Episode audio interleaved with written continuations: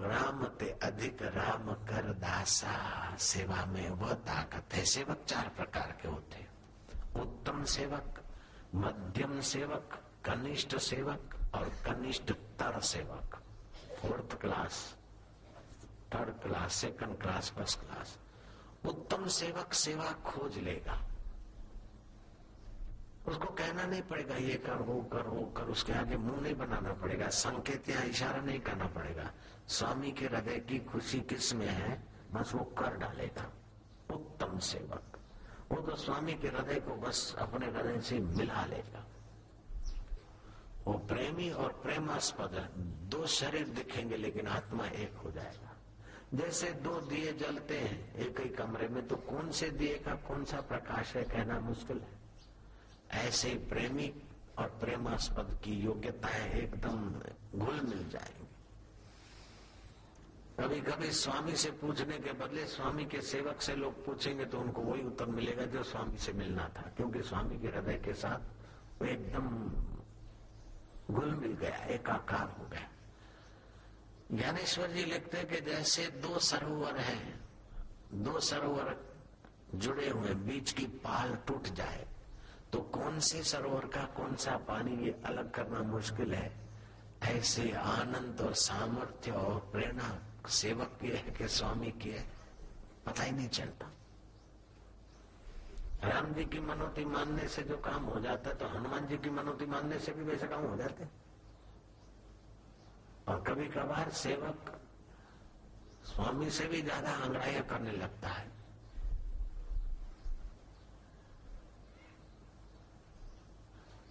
एक बार किसी ने हनुमान जी की उपासना की। उत्तम सेवक, सेवा खोज लेता है। मध्यम सेवक संकेत, गुरु का संकेत, थोड़ा सा गुरु जी संकेत करेंगे भाई तुम्हारे लिए ये करना। ठीक है, देखो, आपकी मर्ज़ी है। वो समझ लेगा कि गुरु जी का संकेत है, वो कर लेगा। और थर्ड क्लास सेवक को गुरु बोलेंगे, भाई, ये करो ये करो। तो फिर बोलेगा, अब क्या करे? गुरु की आज्ञा है? तो मेरे को करना चाहिए, इसमें मेरी भलाई और फोर्थ क्लास सेवक गुरु कह कह के थक जाए, लेकिन वही ढाक के तीन पात नपकट्टे जैसे। हम जैसा चाहे ऐसा भगवान करे। हम जैसा चाहे ऐसा गुरु करे। लेकिन गुरु और भगवान जैसा हमें उन्नत देखना चाहते वो हमारा काम नहीं व्यास जी ने कहा, अगर तुमको काम विकार जितना है तो बीमार शरीरों को देखो, मुर्दों को जलते देखो, अथवा तो मन से शरीर को चमड़ा हटाकर देखो। अगर स्त्री है और काम विकार से बचना है तो पुरुष के शरीर को चमड़ा हटाए हुए देखो, क्या भरा है।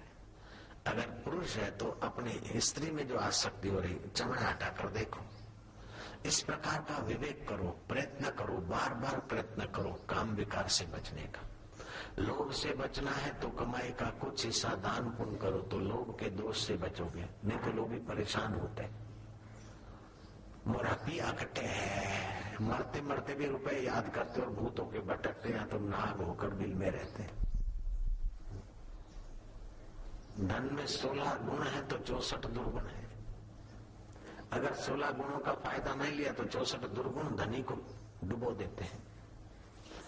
धन मिलने से आप एकांत में भजन कर सकते हो माता पिता की सेवा कर सकते हो, शास्त्र खरीद सकते हो, शास्त्र बांट सकते हो, श्राद्ध कर्म करके पितरों के आशीर्वाद ले सकते हो, पितरों का मंगल कर सकते हो, दिन दुखियों का हाथ थाम सकते हो, किसी के आँसू पहुँच सकते हो माता पिता गुरुजन और धर्म की आप धन से सेवा कर सकते हो। इस प्रकार सोलह सदगुण है और चौसठ दुर्गुण है।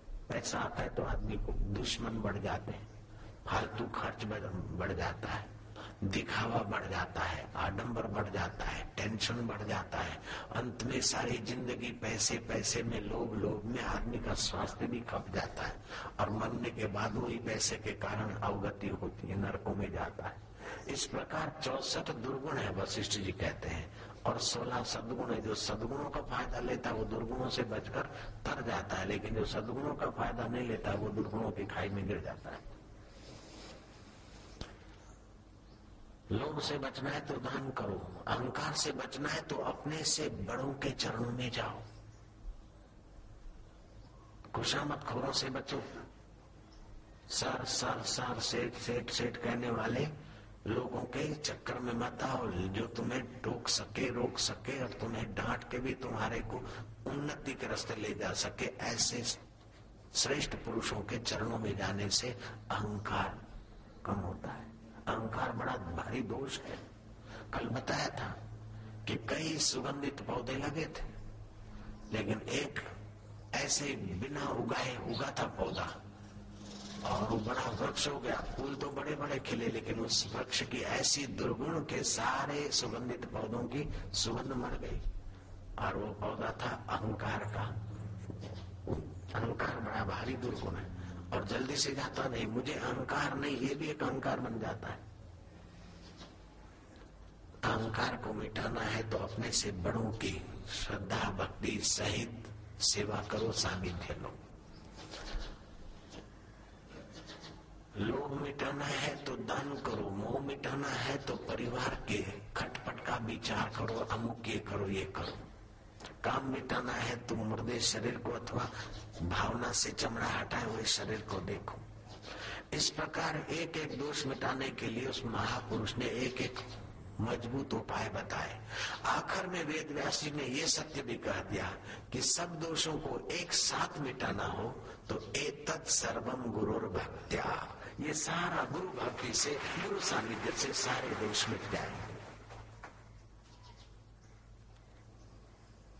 तो हनुमान जी के लिए राम जी प्रेमास्पद भी थे और गुरु भी थे। हनुमान जी के पास अष्ट सिद्धियाँ थी नव निधियाँ थी, फिर भी गुरु भक्ति में लग गए, राम जी की भक्ति में लग गए। और राम जी की भक्ति में लग गए तो ऐसे बने कि महाराज, उनका चित्र राममय हो गया। एक बार किसी भक्त ने व्रत रखा, उपवास रखे। कुछ भी हो जाए, मैं कुमारा हूँ हनुमान जी, जय जय जय, हनुमान, ज्ञान गोसाई, कृपा करो गुरुदेव की। ठान लिया कि आज मंगल का दिन है, जाता हूँ हनुमान जी के मंदिर में, जब तक हनुमान जी प्रकट होकर शादी का आशीर्वाद नहीं देते, तब तक नहीं उठूँगा। बैठे रहे बैठे रहे बैठे रहे, शाम हो गई, एकांत में मंदिर था। संधि के समय सुषुम्ना का द्वार खुला होता है, अथवा अर्थात दोनों नथुनों से श्वास चलता है। उस समय का संकल्प और भावना बलवान होती तो हनुमान जी खिंच के आए और हनुमान जी ने जान लिया कि ये शादी करने का आशीर्वाद लेना चाहता है, स्त्री चाहता है। हनुमान जी ने पीछे से गोडा मारा। यूँ हो गया। लेकिन हनुमान जी दिखे नहीं। कुछ भी हो जाओ, चाहे आप अदृश्य हो, लेकिन मैं तो स्त्री, शादी का आशीर्वाद, स्त्री प्राप्ति का आशीर्वाद लेके उठूँगा। ज़ोर से हवा में एक तमाचा लगा था वो जवान का सिर घूम गया। बोले, एक तमाचा क्या, दस मारो लेकिन आशीर्वाद लेके उठूँगा। फिर दूर दूसरा एक तमाचा मुँह घूम गया। भक्त बोलता है, मंगल का व्रत है मंगल मूर्ति हनुमान, कुछ भी करो, चाहे एक तमाचा, दो तमाचा मारो, लेकिन मेरी शादी हो जाए, ऐसा कुछ करो। गे भी आवाज़ आया कि बेवकूफ़ मूर्ख, किससे क्या चीज़ मांगना है, उतनी भी अक्कल नहीं, मेरा भक्त होकर मैं बाल ब्रह्मचारी और मेरे से औरत का आशीर्वाद माँगता है। जा सरकार के चरणों में, युगल सरकार, सियाराम के चरणों में जा, पत्नी वाले भगवान के चरणों में जा तो तुझे पत्नी का आशीर्वाद मिले। मैं लंगोटी दाढ़ी और पत्नी देने का आशीर्वाद दू? जाओ, उनकी पूजा करो। चलो, प्रेरणा मिल गई। श्री रामचंद्र कृपालु भज मन हरण कंजलोचन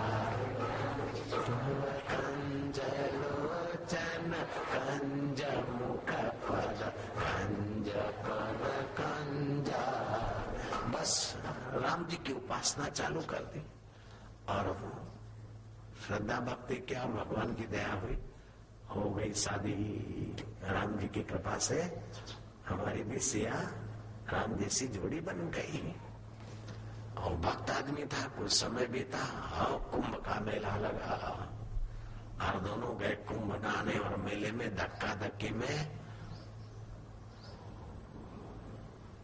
रानी नदी में बह गई, कि मेले में कहीं उलझ गई। भक्त बेचारे घबराए, एक आध दिन घूमे, मिली नहीं। फिर गए राम जी के मंदिर में, पत्नी तो दिया, चली गई। प्रभु जी, क्या पता बह गई के घर गई, के मेले में खो गई। मैं नहीं जानता हूँ, मेरी पत्नी मेरे को मिल जाए। भगवान का सिर खपाने लगा। हनुमान जी आया फिर से। अब तो हनुमान जी ने गधा दिखाई, बोले, बेवकूफ़ कहीं का जिनकी पत्नी खो गई और खुद नहीं खोजे, वो हमारे जिम में भेजा। तो उनका सिर खपाता है तुम। राम जी की पत्नी चली गई तो मैंने खोजी। अब तेरी पत्नी तू राम जी से खुजवाता है। खोजने का काम हमारा है ना? ये मेरा डिपार्टमेंट है। तो कभी कभी सेवक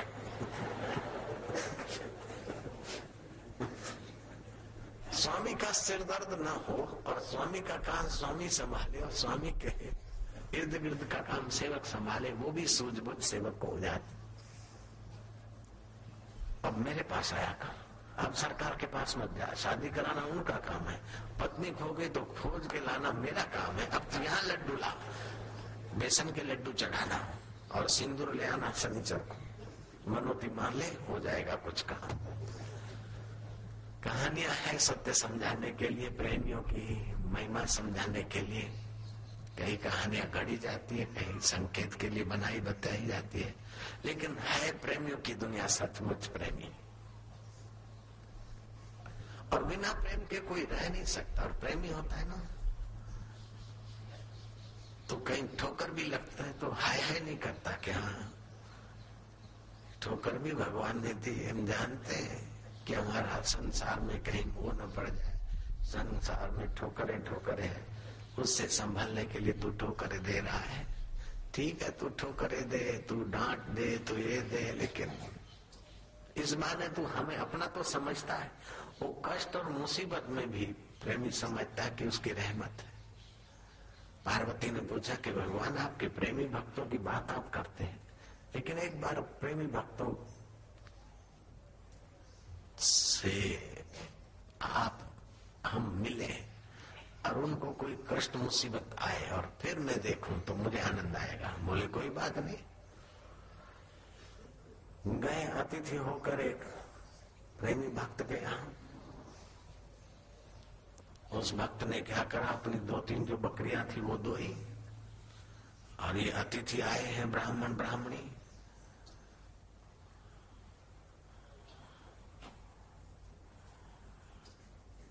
शरद ऋतु है, पित्त प्रकोप का प्रभाव होता है शरद ऋतु में। खीर खाना खिलाना अच्छा होता है, दूध गौआ आदि खीर का। ये दिवाली भी शरद ऋतु में होती तो मिठाइयाँ स्वास्थ्य के लिए वैसे तो स्निग्ध पदार्थ चाहिए वो भक्त ने खीर बनाई, ब्राह्मण ब्राह्मण के रूप में आए भोलानाथ और माँ पार्वती खीरनी बीरनी बनाई, बड़ा पंखा हाँकते हुए प्रेम से खीरनी खिलाई। और जो कुछ दक्षिणा दक्षिणा देना था, नमन करना था, बोले, हम पैसों को नहीं छूते, हम तो विरक्त ब्राह्मण हैं। और वास्तव में विरक्त ब्राह्मण देखना है तो भोलानाथ है। ऐसा विरक्त ब्राह्मण कहा मिलेगा? हम विरक्त ब्राह्मण ब्राह्मणी है। तुमने खिला दिया, बस ठीक। क्या चाहते हो? बोले, आपसे क्या लेना है। जो हो गया हो गया। आपको थोड़ा सा खिलाए और कुछ चाहे तो फिर मेरे में और दुकानदार में क्या फ़र्क हम तो प्रभु प्रेम के कारण आप प्रभु के ही हैं। हमारे लिए आप भी प्रभु स्वरूप है। शिव जी ने पार्वती को इशारा किया कि देख, प्रेम, कुछ माँगता नहीं। अच्छा तुम्हारा मंगल हो। वो चले गए दूसरे दिन ब्राह्मणी मर गई। वो प्रेमी की पत्नी मर गई। पड़ोसी ने कहा कि कल अतिथि आए और आशीर्वाद दिए तुम्हारा मंगल हो और औरत मर गई। ऐसा ही मंगल होता है क्या? फिर बेटा मर गया। वो भगत को सब लोग चिढ़ाते हैं। थोड़े दिन के बाद बकरियाँ मर गई एक एक करके। दो तीन महीने में तो सफाया हो गया। बोले, जब से वो ब्राह्मण ब्राह्मणी को खिलाया, तब से तुम्हारा मंगल होकर के वो चले गए और सब चट हो गया। बोले इसमें मंगल होगा। फिर वो ब्राह्मण ब्राह्मणी आए, भक्तराज, तीन महीने पहले तुम्हारे यहाँ खीर खाई थी, याद है? बोले हाँ हाँ अति देव देव पधारो। कैसा? ठीक हो, मंगल है ना? बोले हाँ ब्राह्मण, आपका आशीर्वाद फला मंगल ही मंगल है। प्रेमी जो है? आपका आशीर्वाद फला है। मंगल ही मंगल है। बोले, क्या हुआ? मेरी पत्नी रहती थी संसार में, शरीर को खिलाना, पिलाना, घुमाना, फिर भी कभी कुछ कभी कुछ। वो सारे झंझट से छूट कर भगवान के धाम को प्राप्त हो गई। मंगल ही तो हुआ। फिर मेरा बेटा और बेटी भी भगवान ने अपने धाम में बुला लिए। वो भी संसार के झंझट से छूट गए। आत्महत्या करके मरता कोई। तो बड़ी मुसीबत थी, लेकिन भगवान ने बुला लिया है। और सत्कर्म करते करते, भक्तों की सेवा करते करते उनकी यात्रा पूरी हो गई। बोले, आज खीर बीर बनाओगे कि नहीं? क्या बात है? बोले, आपका आशीर्वाद से मंगल हो गया। बकरियों को धोना और चराना, ये भी झंझट भगवान ने हटा दिया। अब तो अकेला घर में रहता हूँ। भिक्षा मांग के आता हूँ तो बोले, फिर हम जाते हैं। बोले, नहीं नहीं, आप तो अतिथि भगवान है, रहिए, ठहरिए ठहरिए। मैं अभी आया। नारायण हरि हरे में क्या है आज क्या चाहिए? बोले, जो भी भगवान दिलाता है, भगवान खाता है, भगवान खिलाता है, जो भी भगवान दिलाए, वो भिक्षा मांग के ले गए उसी से ब्राह्मण, ब्राह्मणी शिव पार्वती को भोजन कराए। टुकड़े तो भीख के थे, लेकिन उसमें प्रेम का रस ऐसा था कि शिव और पार्वती खाते हुए तृप्ति का अनुभव कर रहे थे कि वाह वाह तो अमृत पान कर रहे इस प्रेमी के प्रेम में ऐसा जादू होता है कि रूखे सूखे को भी व्यंजनों से सुंदर सुहावना बना देता है। छप्पन भोग बना रखे थे। दुर्योधन ने, और कई कीमती हीरे मोती जवाहरातों की माला भेंट में देकर, कृष्ण को घुस देकर अपने पक्ष में लेने की योजना बना रखी। दुर्योधन कहता है कि भोजन करने को चलो, कृष्ण ने कहा, भोजन दो जगह पे करता, या तो प्रेम होता है, वहाँ करता। या तो बहुत भूख लगती है, प्राण संकट में होते तो मांग के भी खा लेता। अभी बहुत भूख नहीं है, प्राण संकट में नहीं है, और प्रेमी का घर नहीं तुम तो खुशामद खोरी से खिलाते इसलिए तुम्हारे भोजन की मेरे को ज़रूरत नहीं है। दुर्योधन कहता है कि इस कृष्ण को पकड़ लो, कैद कर अगर प्रेम होता तो कैद करवाता क्या? दंड था, कपट था। कृष्ण चतुर्भुजी होकर ऊपर खड़े हो गए, वो देखता रह गया। बाद में कृष्ण चले गए विदुरानी के यहाँ। विदुर जी नहीं थे और कृष्ण आए काकी भूख लगी और काकी भी काकी थी। तांदुल्य की भाजी बन रही थी, उसमें लून डालने का सामान नहीं था, नमक नहीं था। ऐसा नहीं कि गरीबी थी, नहीं था।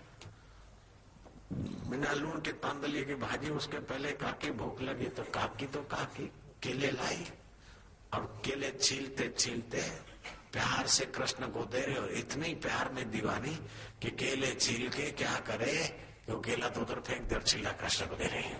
केला यूँ फेंक दर चिल्ला कृष्ण को दे। अब कृष्ण खाते चले गए।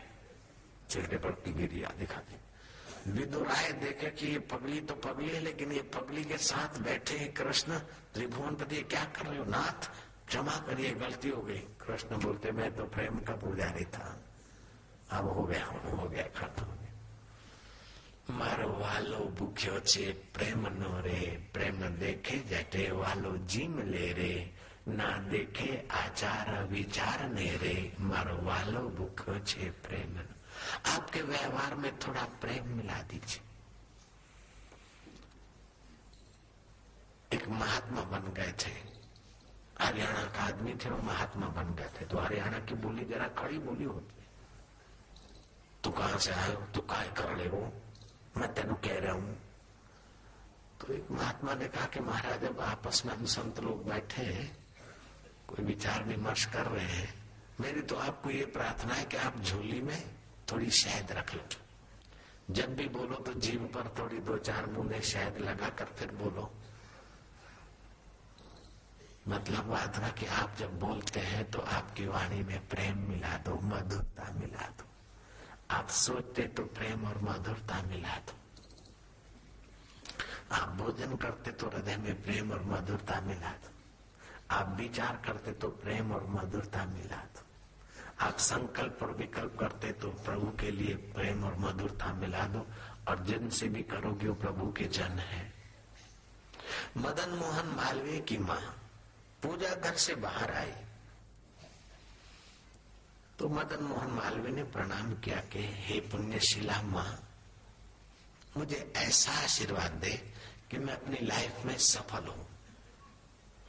मुझे सफलता मिले। माँ ने कहा, मैं उससे भी बड़ा आशीर्वाद देना चाहती हूँ मेरे लाल। तुम अपनी ज़िंदगी में सफल तो हो, लेकिन सफलता का तुम्हें अभिमान न आ जाए। ये और ऊँची बात है। और कभी कभार मेरे लाल जीवन में विफलताओं का भी मुँह देखना पड़ता है। राम जैसे, कृष्ण जैसे के जीवन में भी कई बार रण छोड़कर अथवा न चाहने पर भी घटनाएँ घटती। तो विफलता है तो तुम विषाद न करोगे। विफलता हो तो घबरा न जाना और सफलता है तो अहंकार न हो। ऐसा मैं तुम्हें आशीर्वाद देना चाहती हूँ। आशीर्वाद की कुंजी देना चाहती हूँ। बेटा मैं तो ऐसी कुंजी देता हूँ, देती हूँ कि बंद ताले खुले। गाय तो तुझे दूध दे, लेकिन बैल भी तेरे आगे दूध देने को राज़ी हो जाए। भैंस तो दूध दे, लेकिन तू पार्टी भी दो सकता है, बेटा। मैं ऐसी कुंजी देती हूँ माँ पार्टी दो सकता हूँ क्या? हाँ हाँ। बैल दो सकता हूँ, बोले, ज़रूर। तो जिस किसी से मिले, हृदय में पहले प्रेम में गोता मार कि वो चाहे पढ़ा लिखा हो, चाहे अनपढ़ हो, चाहे धनवान हो, चाहे निर्धन हो, चाहे अपनी जात का हो, चाहे पराई जात का हो, लेकिन उसकी गहराई में जो धड़कने चला रहा है, वो तेरा नर नारी के आत्म रूप अयन। नर नारी के अंदर बसा हुआ वो आत्म अयन है। नारायण, चार बार मन में नारायण नारायण नारायण नारायण। याद कर लेना। और जिससे मिलता है उसमें मेरा नारायण है, ये तो पक्का संकल्प करके फिर उससे व्यवहार करना। बेटा, बैल भी दूध देने को राज़ी हो जाएँगे, बैल से भी तू दो सकेगा। माँ की सीख मान ली मदन मोहन मालवे ने। उसने गाय तो दो ही, लेकिन बैल भी दोए भैंस तो दो ही, लेकिन भैंसे भी दोए पाडे भी दोए बाबा जी कैसे? नमूना बताओ, कोई पाडा दोया हो। कोई बैल दो लिया तो नमूना है। मालवे काशी में यूनिवर्सिटी बना रहे थे। बोर्डिंग भी बना रहे थे। और भी कई प्रवृत्ति के सब प्रवृत्ति के कर्म करने के लिए उनको पैसों की तो ज़रूरत पड़। रही अब काशी के सीट तो गिने गिनाए सीट क्या देंगे? एक बार उनको आना पड़ा हैदराबाद। हैदराबाद में नवाबी राज था, नवाब के पास गए। नवाब को बोला कि बच्चों के लिए कॉलेज तो बन रहा है, लेकिन हॉस्टल बनाने में बहुत खर्च आ रहा है। और साथ साथ में यूनिवर्सिटी का भी काम थोड़ा बाकी है। सेठों ने तो अपनी औकात के अनुसार दिया, लेकिन आज मुझे इधर आना पड़ा है कि आप नवाब के कान बात डालू तो अच्छा काम है, हो सकता है। नवाब ने बोला, तुम्हारे लिए यूनिवर्सिटी के लिए तुम लोगों के लिए मेरे पास एक पैसा भी नहीं। एक चमन्नी भी मैं नहीं दे सकता हूँ। आप जैसे आए हो, वैसे जा सकते मालूम ने कहा नारायण नारायण नारायण, कोई बात नहीं। वो चल दिए नवाब देखता ही रह गया कि आदमी ने कोई आग्रह नहीं किया, कोई चेहरे पर शिकन नहीं आई, गजब का आदमी। फ़ोन कर दिया, अथवा कासिद को कह दिया कि जाँच करो ये कहाँ कहाँ जाते क्या क्या कहते कासिदों ने बताया कि रास्ते से जा रहे थे और एक मुर्दा लेकर, कोई बूढ़े आदमी का मुर्दा लेकर लोग जा रहे थे और ऊपर से पैसे फेंक रहे थे। तो मदन मोहन मालवीय इतने प्रसिद्ध अंग्रेज़ों को भगाने के, उस भारत माँ को आज़ाद कराने के काम में भी ये नेहरू के साथ, गांधी के साथ कंधा मिलाकर चलने वाला आदमी, सड़क पर दो पैसा, एक आना, चमन्नी जो फेंकते न चिल्लर, वो चिल्लर खोज रहे और कुछ चिल्लर इकट्ठी कर लिए। नवाब हैरान हो गया कि गांधी जी जिसको इज़्ज़त से देखते, नेहरू जिसके साथ बैठने को लालायित रहते, प्रसन्न रहते, ऐसा आदमी हैदराबाद की सड़कों पर चिल्लर खोज रहा है। वॉट इज़ दिस आखिर क्या है? नवाब से रहा नहीं गया। नवाब ने आदमी कासिदों को कहा कि उनको बाइज्जत ले आओ। मालवीय जी को लाए। नवाब ने कहा आप जैसा इतना बड़ा आदमी करोड़ों रुपए की यूनिवर्सिटी बनाने वाला। और यहाँ चौवन्नी और दोवन्नी और एकन्नी और एक पैसा, तांबे का चांदी तांबे का रानी चाप पैसा। खोज रहे, क्या बात? बोले, मैं साथियों को बोल के आया था कि मैं जा रहा हूँ हैदराबाद। अब मैं जाऊँगा तो साथी पूछेंगे कि हैदराबाद से क्या लाए? तो क्या बोलूँ, हैदराबाद से मैं खाली आया, कुछ नहीं मिला, ऐसा क्यों कहूँ? जिंदों ने नहीं दिया तो हैदराबाद के मुर्दे ने कुछ तो दिया है। हैदराबाद के लोग रुखे नहीं है। हैदराबाद के लोग इतने लोभी नहीं कि कुछ भी ना दे। जिंदे लोगों ने नहीं दिया तो मुर्दे ने भी कुछ तो दिया बेचारे। नवाब का दिल पानी पानी हो गया। पाँच लाख रुपए का चेक थमा दिया। बैल दो लिया। डाके काम खीर कटी। उस जमाने के पाँच लाख, अभी के पचास मान लो। कहने का तात्पर्य जिसके जीवन में प्राणी मात्र के लिए प्रेम होता है, प्रेम विशाल होते होते होते होते होते होते, विरोधियों के प्रति भी हृदय में गहराई में प्रेम होता है तो विरोधी की ताकत टूट जाती। विरोधी को मार दिया, विरोधी मर गया, नहीं, विरोधी दूसरे जन्म में बदला लेगा, लेकिन विरोधी के आगे प्रेम, विरोधी ने गाली दी अपने लिए गंदे शब्द कहे, लेकिन आपने बदले में कोई बोलता है, आपको गालियाँ दे रहा है, गंदे शब्द कह रहा है। वो बोले, वो तो कोई बात नहीं, वो तो हमको प्रेम करते हैं। अरे प्रेम नहीं, आपके लिए गालियाँ दे दे बोले, वो तो ऐसे ही दे रहे मेरी परीक्षा ले रहे हैं, बड़े सज्जन।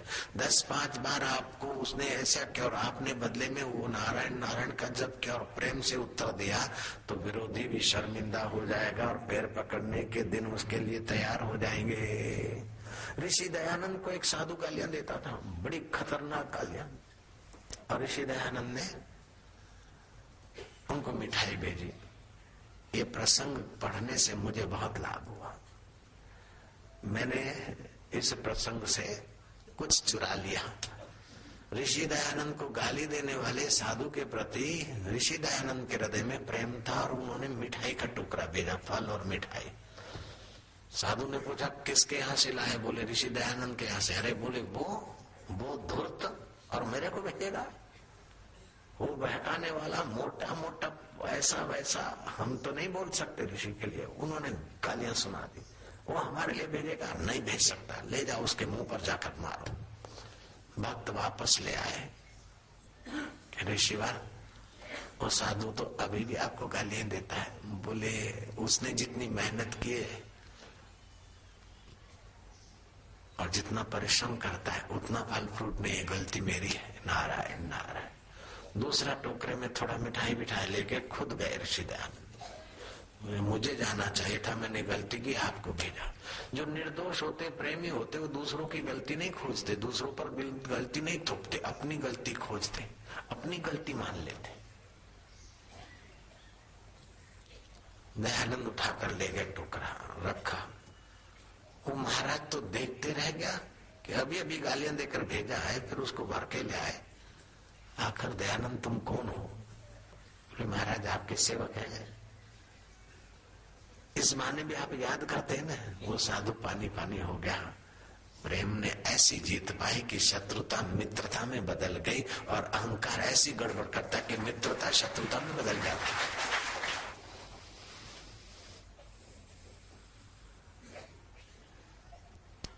विश्व में अगर अनुशासन कोई करता है तो वो प्रेम देवता है।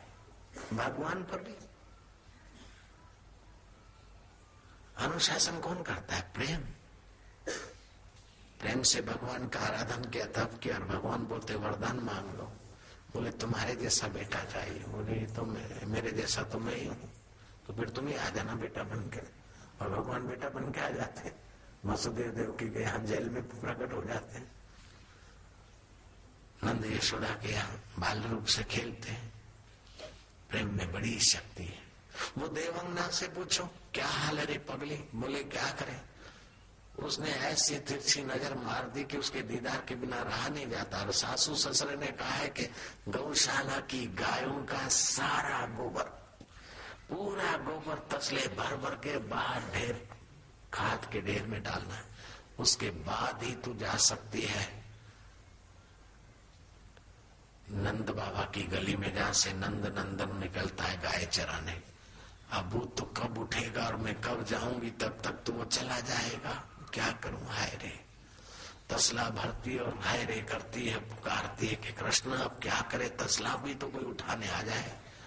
देखते देखते वो मंद मंद मुस्कुराता बोले, बाल वाला आया। बोले, क्या बात है? बोले, क्या बात है? हम तो मारे जा रहे हो तुम हँसते हो, क्या बात? तसला उठवाओ, जल्दी करो। कृष्ण ने तसला उठवाया सिर पे। गोपी डाल के आई दूसरा भरा। कृष्ण ने सर पर उठाने के बदले ठोडी तक आए बोले ठहर ठहर। तेरा तसला उठवाते बदले में क्या देगी? अब प्रेमी कुछ न कुछ छेड़खानी किए बिना नहीं रहते मोहब्बत ज़ोर पकड़ती तो शरारत का रूप लेती है। कृष्ण ने शरारत की कि बोल क्या देगी? बोले मेरे बाप तो उठवा तेरे को मक्खन दूँगी। मार दी गाल पर उंगली। तसला उठा तीसरा तसला भरा बोले तो, तो अनपढ़ है भूल जाएगी। मैं नहीं उठवाता बोले नहीं मेरे बाप ले। ए, एक तसले का एक टिल्ला गोबर का ये दूसरा तसला उठवाए दूसरा अब तीसरा उठवाए तीसरा।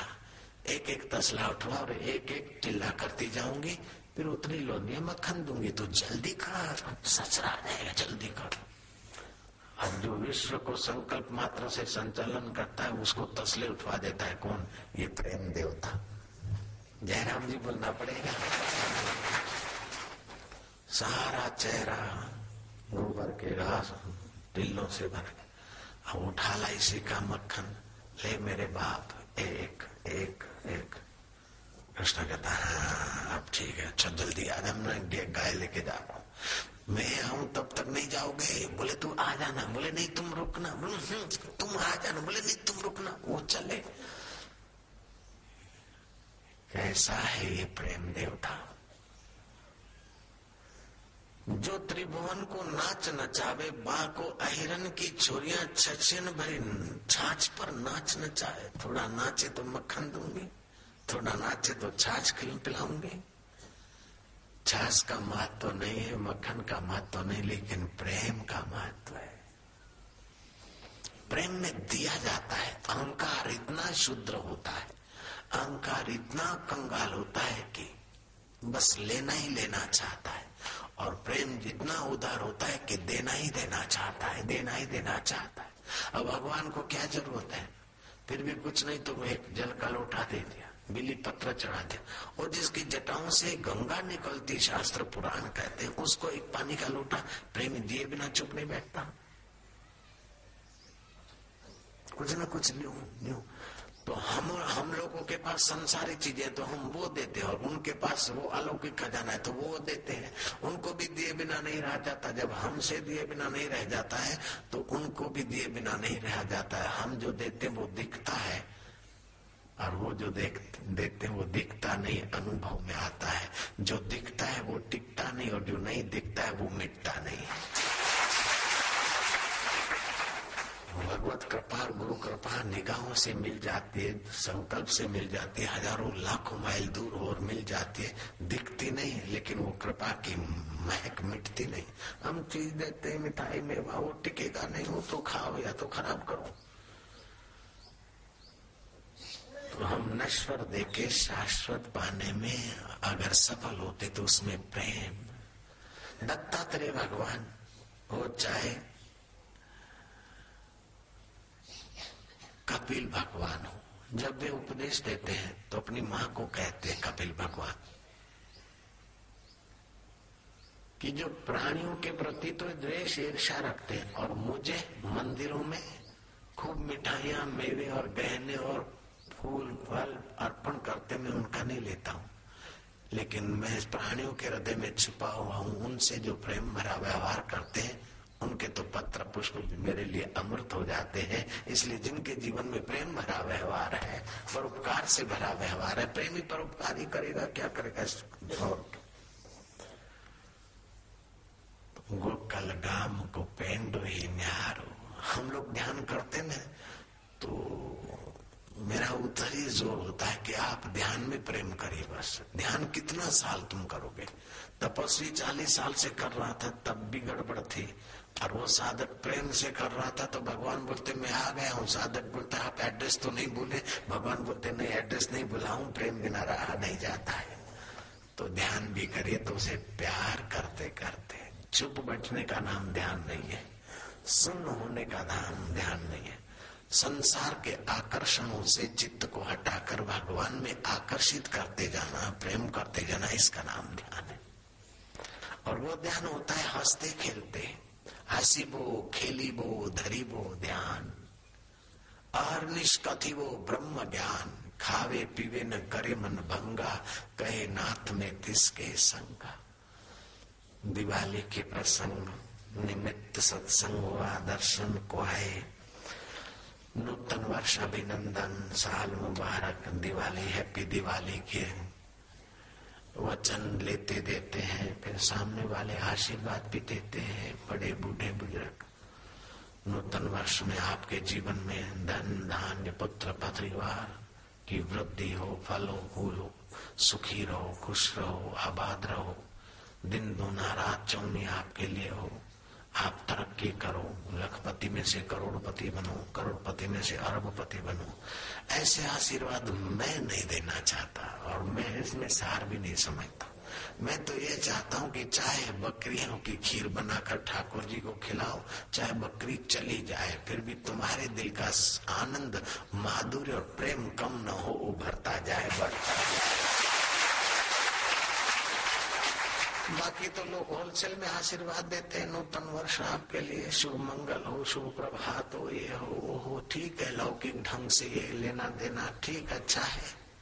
लेकिन मैं तो चाहता हूँ लौकिक ढंग में साथ साथ ये अलौकिक आत्म प्रेम भी आपके जीवन में, हमारे जीवन में बढ़ता रहे, जिसका नित्य नवीन रस उभरता है। तत्व ज्ञान में मुक्ति है, शांति है। योग में विक्षेप रहितता है, सामर्थ्य है। लेकिन प्रेमा भक्ति में तो नित्य नवीन रस है, नित्य नवीन आनंद है। और प्रेमी कथा सुनकर अगाता नहीं है। जो कथा सुनकर, सत्संग सुनकर आगा गया, उसने प्रेम का रस जाना ही नहीं, सत्संग का रस जाना ही नहीं। राम जी कहते हैं कि मुनि शार्दुल, आपने प्रवचन किया, थके होंगे, लेकिन आपके वचन रूपी अमृत रूपी वचन जो है, कानों के कुंडल भूषण है। महाराज, हमारी प्यास बुझतने और भी सुनने की इच्छा होती। प्रेमी है। वो हरी कथा सुनने से उगता नहीं अघाता नहीं। संसार की भोग भोगो तो आप उब जाएँगे अघा जाएँगे। लेकिन असली रस से आप उबेंगे नहीं अघाएँगे नहीं, नित्य नवीन रस उभरेगा। और ये बात सुनकर दूसरों को उपदेश ठोकने के लिए नहीं है, अपने जीवन में उतारने के लिए। प्रेम न खेतों उपजे, प्रेम न हाट बिकाए। राजा चहो, प्रजा चहो, शीश दिए ले जाए। अपना अहम गलता जाए तो आप प्रेम के रास्ते और ये प्रेम की शुद्ध बातें सुनकर और अहम सजाने के लिए अगर उपदेश ठोकते हैं तो आप शैतान के रास्ते हैं, प्रेम के रास्ते नहीं। नारायण हरि नारायण हरि। शैतानत शोषण कराती और प्रेम पोषण कराता है। अपने द्वारा किसी का शोषण ना हो, ये प्रेमी का स्वभाव होता है। सबका पोषण हो। हारे हुए को हिम्मत मिले, भूले को रास्ता मिले। प्यासे को पानी मिले, भूखे को रोटी मिले। अनजान को जानकारी मिले, गिरे हुए को उठाए, नहीं तो फिर वो प्रेम क्या? दुखी के दुख दूर न करे तो वो प्रेम क्या? है हारे में हिम्मत न भर दे तो वो भक्ति और धर्म क्या, प्रेम क्या? तन से, मन से, विचारों से, अनेक रूपों में जो तुम्हारा ईश्वर छुपा है, अनेक शरीरों में उनकी सेवा प्रेमी खोज लेता। है केवल मंदिर, मस्जिद ही प्रेमी का पूजा घर नहीं होता, उपासना घर नहीं होता। हर दिल हर दिल में वो देवता बैठा है। उसका तो सारा विश्व ही मंदिर मस्जिद पूजा घर है। उसको तो चलते, फिरते, उठते, बैठते, वही उठाने कत कबीर हम उसी ठिकाने, वही नज़र। नज़रें बदली तो निजारे बदले, प्रेमी की नज़र बदल जाती, उसके लिए निजारे बदल जाते। वो अपमान में भी उसकी करुणा कृपा देखता है, मान में भी उसकी करुणा कृपा देखता है। राजा ने कहा कि पागल, ये इतना कड़वा जहरीला फल है, मुझे पता नहीं कि तू इतना प्यार से मांग रहा है। बोले, फल कैसा ये नहीं देखता हूँ, किसके हाथ से आ रहा है, वो देख रहा हूँ। प्रेमी देख रहा है कि किसके तरफ़ से हो रहा है। अफ्रीका में ये हो गया, ऐसा हो गया, अगर ये हो गया हो गया, वैसा हो गया ठीक है, कष्ट तो पड़ा, लेकिन उसके पीछे उसकी कितनी कृपा है कि इस माँ ने सत्संग दे रहा है, तेरी मेहर है। अगर ये नहीं होता तो शायद आज यहाँ भी तो नहीं होते, सत्संग में नहीं होते। वाह प्रभु, जेको करे सो सुठो। जो तिद भावे सो मलिकार जो ते जो तू करता है, हमारे अच्छे के लिए करता है। जो हुआ अच्छा हुआ, जो हो रहा है अच्छा है, जो होगा वो अच्छा होगा, ये नियम सरकार का है। वो सरकार, मानवीय सरकार तो गलतियाँ कर लेती ईश्वरीय सरकार का नियम। सृष्टि तुम्हारे किसी दुश्मन ने नहीं बनाई, किसी डकेत ने नहीं बनाई, किसी बदमाश ने दुनिया नहीं बनाई। तुम्हारे परम हितेशी परमात्मा ने दुनिया बनाई और तुम्हारे दिल का देवता तुम्हारे में छुप कर तुम्हें सद प्रेरणा भी देता है तुम बुरा करते तो टोकता भी है। और कभी कुछ होता है तो तुम्हें इधर उधर के अनुभव करा के वो तुम्हारे हृदय में प्रकट होने के लिए तुम्हें सत्संग तक पहुँचा देता है। उसकी कितनी कृपा। जो अति पापी होता है ना, वो सत्संग में नहीं जा सकता। जिससे वो देवता रूठा हुआ होता है, वो सत्संग में बैठ नहीं सकता। तुम पर तो राज्य तभी तो तुम सत्संग में बैठ पाते हो, सत्संग सुन पाते हो, और उस प्रेम देवता के परिचय की खबरें सुन पाते हो। माला भी करो तो प्रेम से। मैं तो कहता हूँ कि जिसको गाने की आदत है, उसका रोना भी गाना बन जाता है। कई बच्चे रोते अरे तो रोता है गाता है? जिसको गाने की आदत है, उनका रोना भी गाना बन जाता है। और जिसको चल नाचने की आदत है, उनका चलना भी नृत्य बन जाता है। जयराम जी की। प्रेम की बोली का नाम संगीत है और प्रेम की चाल का नाम नृत्य है। मीरा की महफिल में कोई साधु आए कीर्तन करवाया। वो सभा तो पूरी हुई, शाम की सभा में साधु ने साइन बोर्ड लगवा दिए। क्योंकि प्रेमी लोग थे ना हाँ हूँ कभी ऐसे ताली ठोके, कभी कुछ। साधु ने साइन बोर्ड लगा दिया। सब एक साथ लाएँगे। ताल से ताली बजाएँगे। स्वर से गाएँगे। ताल से बजाएँगे। उसने साइन बोर्ड लगा दिया। मीरा आई। साइन बोर्ड उतराकर वो लिखा है प्रेम से गाएँगे और प्रेम से ताली बजाएँगे। ताल से ताली बजाएँगे। नहीं, प्रेम से बजाएँगे स्वर से गाएँगे नहीं, प्रेम से गाए। और प्रेम से गाना चाहे फिर भीम छापो, फिर भी अच्छा लगता है। एक बार भीम को गाना गाने की सूझ गई। नहीं बोलना पड़ेगा भीम को गाना गाने की सूझी रात को खा पी कर सब खटियों पर सो रहे थे, रात को भाई साहब ग्यारह बारह बजे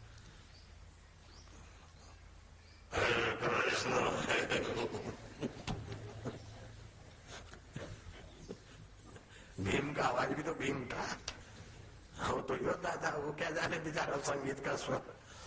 वो भीम ने अपना आलापा घर में चहलमहल मच गई थोड़ी कुंता जी उठी बोले, बेटे, सब सो गए। और सबकी नींद टूट गई बोले, माँ, मेरे को गाने का शौक हो गया। बोले अच्छा बेटा, मैं मना तो नहीं करती, लेकिन अब इस समय यहाँ गाने का नहीं तुम जंगल में जाके गाओ।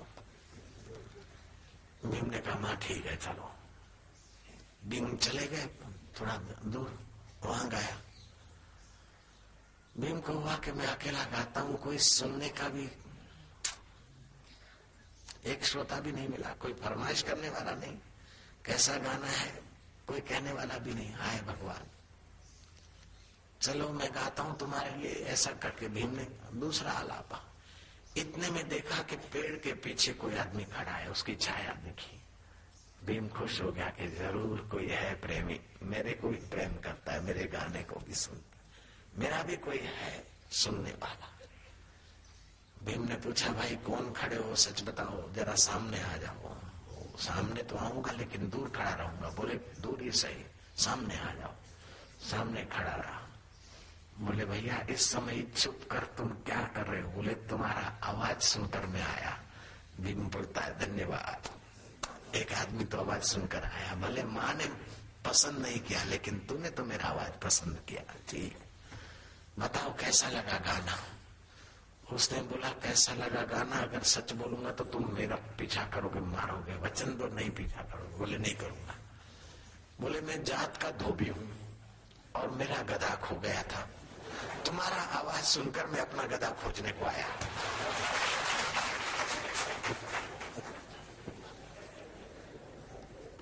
भीम में सिर कुटा गया, हाथ तो गया। क्या मेरा आवाज़ सुनकर तू गधा खोजने? वो आदमी तो भाग गया से तो क्या मेरा आवाज़ गधे जैसा? अरे कृष्ण, क्या ये? कृष्ण के प्रति प्रेम था।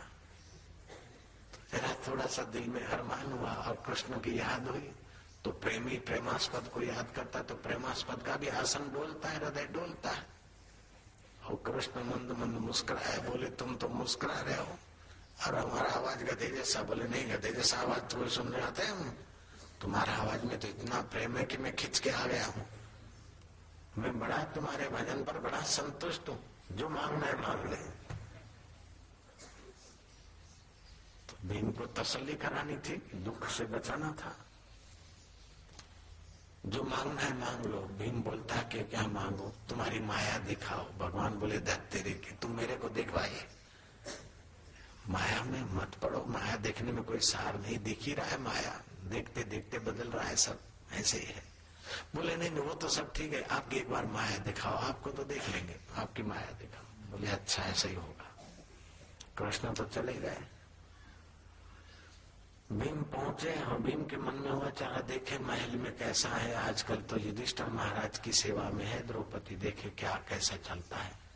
ऊपर की खिड़की, भीम जो ठहरे पंजों के बल से खड़े हो गए तो ये ऊपर वाली खिड़की से यूँ झाका तो देखा कि युधिष्ठर महाराज द्रौपदी के पैर चुंपी कर रहे हैं। भीम को लगा कि हद हो गई द्रौपदी को इतना सिर पे चढ़ा दिया कि युधिष्ठर महाराज द्रौपदी के पैर चटनी कर रहे और द्रौपदी आराम कर रहे रेस्ट कर रहे और महाराज चाकरी कर रहे। परंपरा तो वो थी कि पति सोए और पत्नी पैर चंपी करे।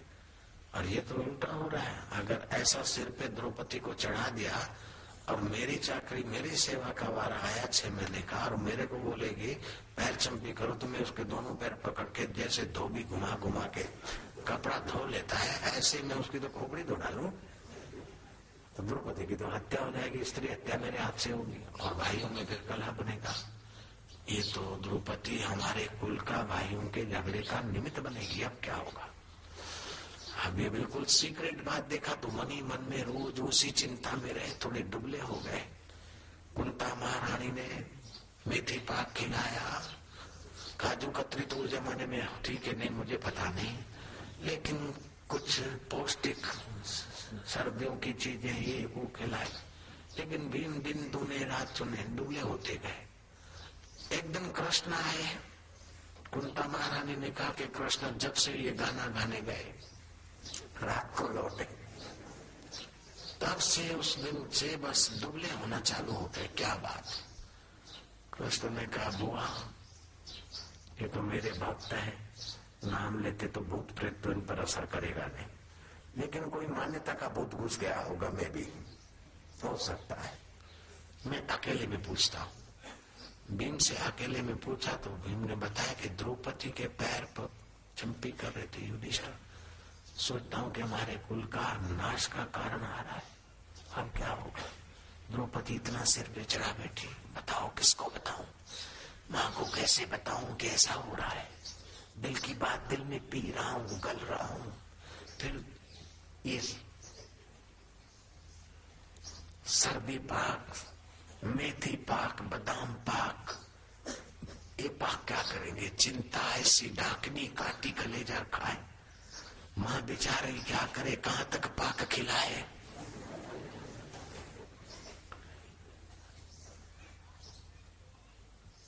कृष्ण ने कहा अच्छा आज तुम जाओ, उसी जंगल में जहाँ गाना गाते थे उससे थोड़े सीधे आगे चले जाओगे, बड़ा वट वृक्ष दिखेगा।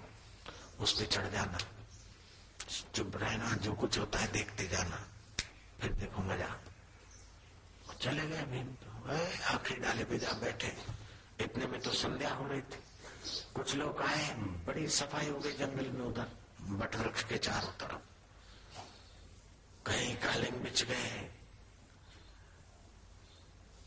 कहीं बखमल जैसे सुंदर सुहावने सिंहासन लग गए, कहीं कारपेट बिछ गए, कहीं वो अच्छा मोजे वाला बिछ गया, कहीं कुछ कहीं कुछ।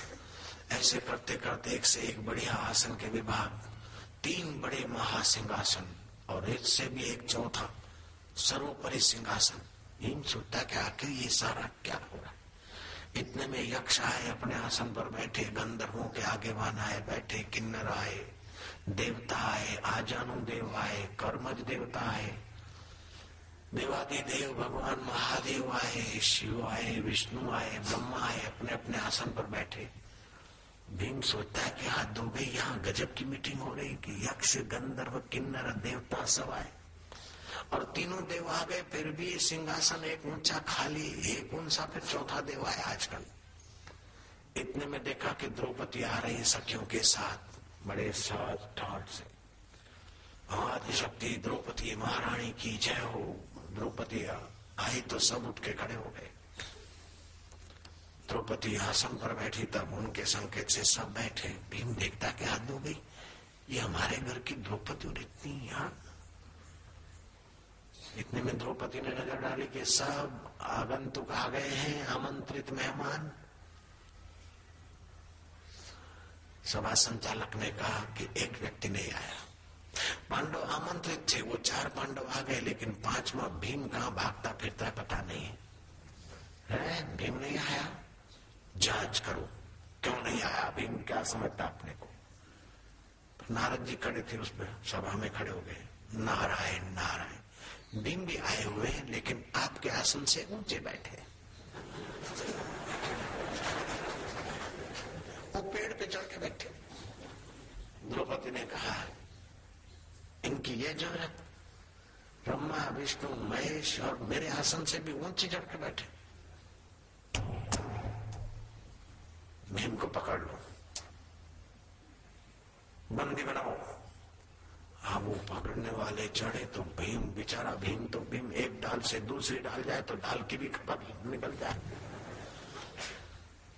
बड़ी बड़ी डाल पर जंपिंग हुआ। वो तो पतले आदमी इधर से उधर जाए और भीम को तो जरा जैसा हैवी ड्यूटी शरीर वालों की हालत होती।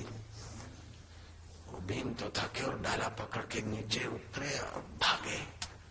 भागते जा रहे और भीम एहसास कर रहे कि पीछे वो दो आदमी लगे। सामने से कृष्ण आते हुए देखे। कृष्ण कहे, रुक रुक, बोले, अभी छोड़ो।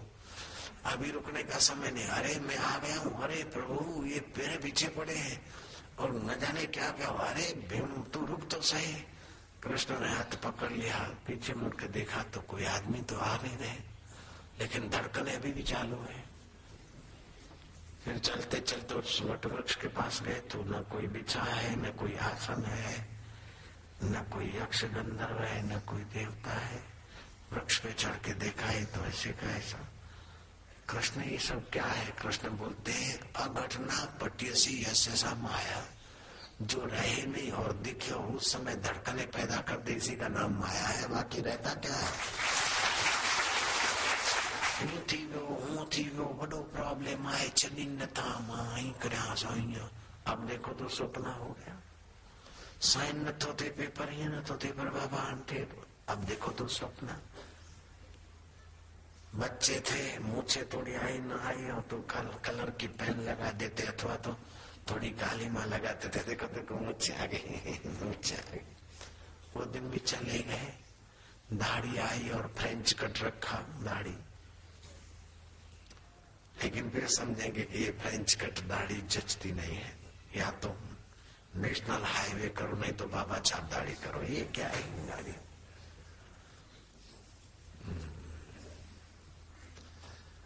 वो दिन भी आए, गए। जन्म भी बदला, गमन भी बदला, बचपन बदला, किशोर अवस्था बदली जुआनी बदली, ये जगत अदला बदला, ना बदला एक परमात्मा और मेरा आत्मा। उस आत्मा परमात्मा का प्रेम ही पक्का है। जो नहीं बदलता है, वो आत्मा है, और जो नहीं बदलता है, ब्रह्मांड बदल जाते, नहीं बदलता, वो परमात्मा है। शरीर बदल जाता और नहीं बदलता है वो आत्मा है। तो आत्मा और परमात्मा की एकता है और शरीर और ब्रह्मांड की एकता है। संसार बदलता रहता है। जो संसार की आसक्ति रखता है, वो प्रेमी नहीं हो सकता है। और जो भगवान को प्रेम करता है, वो आसक्त नहीं हो सकता है। तो भगवान को प्रेम करने वाला हर हाल में सुखी होता है और संसार में आसक्त रहने वाला हर हाल में दुखी होता है। धन नहीं है तो धन की इच्छा से दुखी है। और धन है तभी भी कोई न कोई दुख लगा पड़ा है।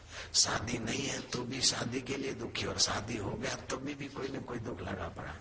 और प्रेमी बकरी है तो भी सुख है। और बकरी चली गई तो भी सुख है। ब्राह्मणी है तो भी सुख है। ब्राह्मणी चली गई तो भी सुख है। शिव पार्वती आए थे अतिथि के रूप में के ब्राह्मण तुमको तो आशीर्वाद दिया। तुम्हारा भला हो तो ये तो तुम्हारा सर्वनाश हो गया। बोले ब्राह्मण ये तो भला तो है।